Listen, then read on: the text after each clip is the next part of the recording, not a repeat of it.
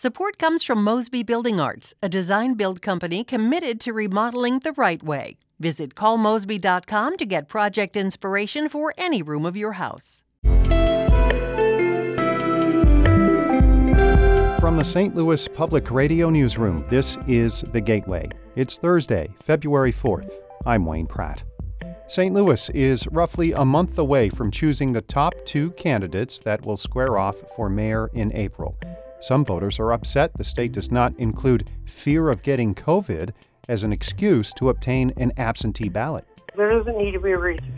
If you want to vote absentee, you vote absentee. In just a few minutes, St. Louis Public Radio's Jason Rosenbaum reports on whether Missouri lawmakers may end up expanding the ability to get an absentee ballot without an excuse.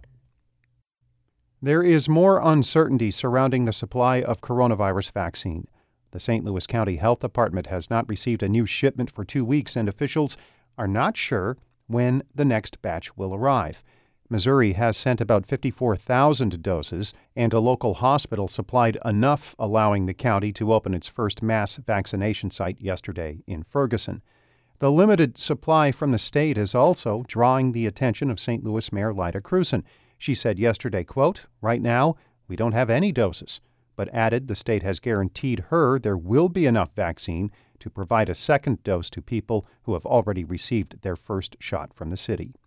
In Illinois, Governor J.B. Pritzker is touting the Biden administration's decision to boost the number of vaccine shipments. As of this week, the federal government is sending the states more than 20% more doses each week. That's a terrific development and a good start toward the promise of a vaccination for every American who wants one. Pritzker says so far, fewer than 2 million doses have been allocated to Illinois. That's enough for 1 million residents, or about a quarter of the 4.1 million people who now qualify at this point of the vaccine rollout. Illinois Senator Tammy Duckworth wants metal emissions monitoring at the Veolia Environmental Services Incinerator in Sauget. St. Louis Public Radio's Eric Schmid reports the Democratic senator sent a letter to the Environmental Protection Agency last week. Duckworth made her request after the Agency for Toxic Substances and Disease Registry said it couldn't conduct a health consultation in communities near the Veolia plant. The reason? There's no recent air sampling data for metals, and that meant they couldn't determine the concentrations people may be breathing or the associated health risks. Mamie Cozy lives in East St. Louis and says she's dealt with the acrid smells from Veolia's incinerator for nearly a decade. I think that our government should take a hard look at what we are doing to low income families and people of color. Cozy says she's encouraged by Duckworth's letter, but wishes others would also take steps to ensure environmental justice. I'm Eric Schmid, St. Louis Public Radio. Officials at Veolia did not respond to a request for comment. Bayer has announced a $2 billion deal to resolve future legal claims that its popular weed killer Roundup causes cancer.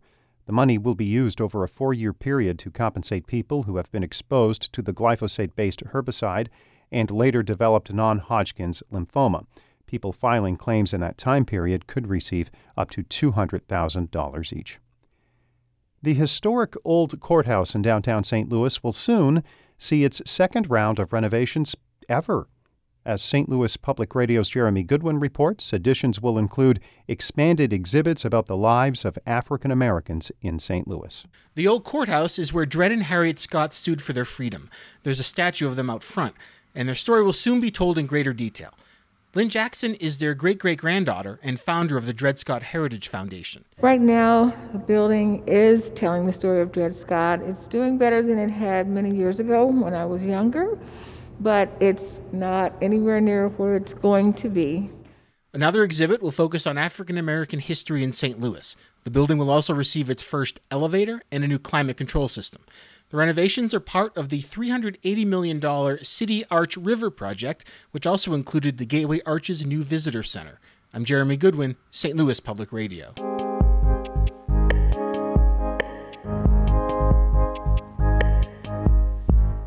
St. Louis voters will decide in about a month on the two candidates who will face each other for mayor in April. The process for voting absentee will be much different than in 2020, especially since the ability to vote early without an excuse disappeared with the new year. St. Louis Public Radio's Jason Rosenbaum talks with election officials and legislators about whether the absentee ballot system could see permanent changes for future elections. Josh Savage is a St. Louis resident who already voted absentee for the city's upcoming election. Since Savage is disabled, he's been able to vote absentee for years because state law provides a specific excuse for him. But Savage says the entire absentee ballot system is silly and cumbersome and that people would be better off if they could cast a ballot before Election Day without an excuse. But I think the better way to do it is just open up absentee ballot everybody without regard. You know, there doesn't need to be a reason. If you want to vote absentee, you vote absentee. What Savage just described is what a lot of local election officials have wanted for years. And in some respects, they got their way in 2020 when Missouri added a new excuse for people who either had or were susceptible to COVID 19. They also created a mail in ballot option that could be requested for any reason, but had to be sent back through the mail and had to be notarized. The results were somewhat mixed. Absentee voting surged overall because of COVID 19 concerns, but the mail in ballot option was widely panned for being confusing and requiring a notary. And those changes were only temporary, as the bill that passed through the Missouri legislature only had the expanded absentee system in place until December 2020. That means people like Gary Stoff of the St. Louis Board of Elections have had to field some phone calls from residents who want to vote before the city's March election. And uh, what we tell folks is those options are no longer available.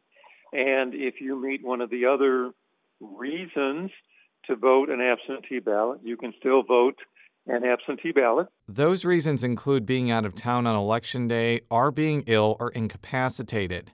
But the biggest issue many have with the system is that people can lie about the excuse that they give, and there's no way for election officials like Stoff to check. We frankly have no way of knowing if someone checks a particular box and says whatever they say.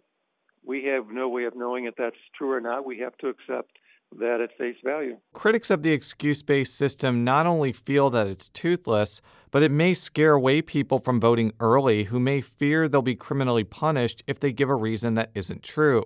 That's part of the reason why some lawmakers believe 2021 is the time to institute a permanent no excuse system. State Representative Peggy McGaugh is a Republican from Carroll County.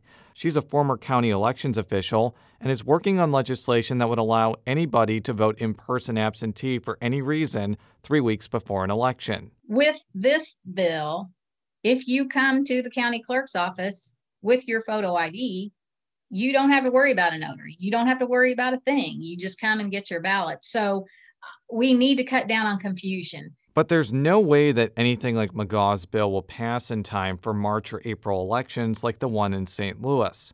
And while there's bipartisan support for expanding no excuse absentee voting, Democrats like State Representative Rasheen Aldridge of St. Louis are less enthused about requiring a government issued photo ID to participate. It's, it's nothing that we need to be trying to put, I think, our energy into right now um, with disenfranchising people to vote. But I do like her idea of, you know, opening up that absentee window. McGaugh says that people would be able to obtain a photo ID that's not a driver's license in order to vote absentee.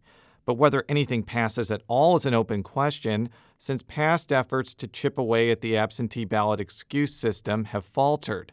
St. Louis resident Brooks Powell says he has no faith in the state's elected officials to act. I don't feel like they are really trying to do what's in the best interests of the people that live here. Powell voted absentee last year, but he says he won't vote in March or April's elections because the risk of getting COVID 19 by voting in person is still too high. It's an open question whether other Missourians may make that same decision as long as the pandemic is still top of mind. I'm Jason Rosenbaum, St. Louis Public Radio. Our Fred Ehrlich edited that report. Shula Neuman is the executive editor of St. Louis Public Radio. Music by Ryan McNeely of Adult Fur. I'm Wayne Pratt. From the St. Louis Public Radio Newsroom, this has been The Gateway.